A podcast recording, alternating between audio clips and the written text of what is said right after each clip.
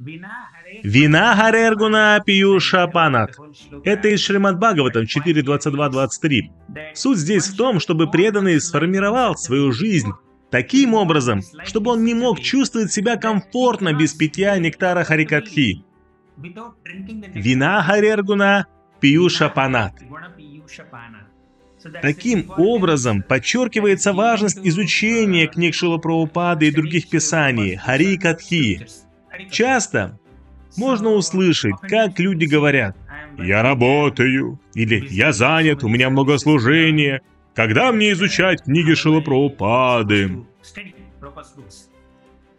В течение дня мы воспеваем 16 кругов, потому что мы дали обещание – также мы кушаем 2-3 раза в день, потому что если тело не кормить, оно не сможет жить.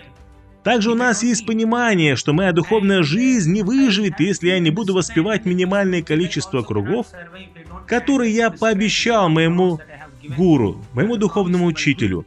Поэтому я воспеваю 16 кругов каждый день. Точно так же, изучение книг Шилапраупады, Бхагавадгита, как она есть, Шримад Бхагаватам, Читани Чаритамрита, которые также поддерживают нас и подпитывают наше преданное служение. Так же, как воспевание 16 кругов является для нас вратой, обетом, и также мы должны принять чтение книг Шила Прабхупады как врату. Если мы выделим время, то мы сможем сделать это. Шила Прабхупада очень красиво, красноречиво резюмирует так много важных моментов, которые мы можем использовать в нашей жизни, в нашей речи.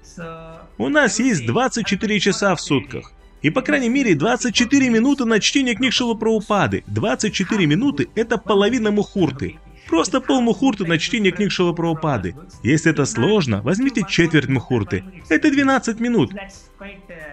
Это возможно сделать.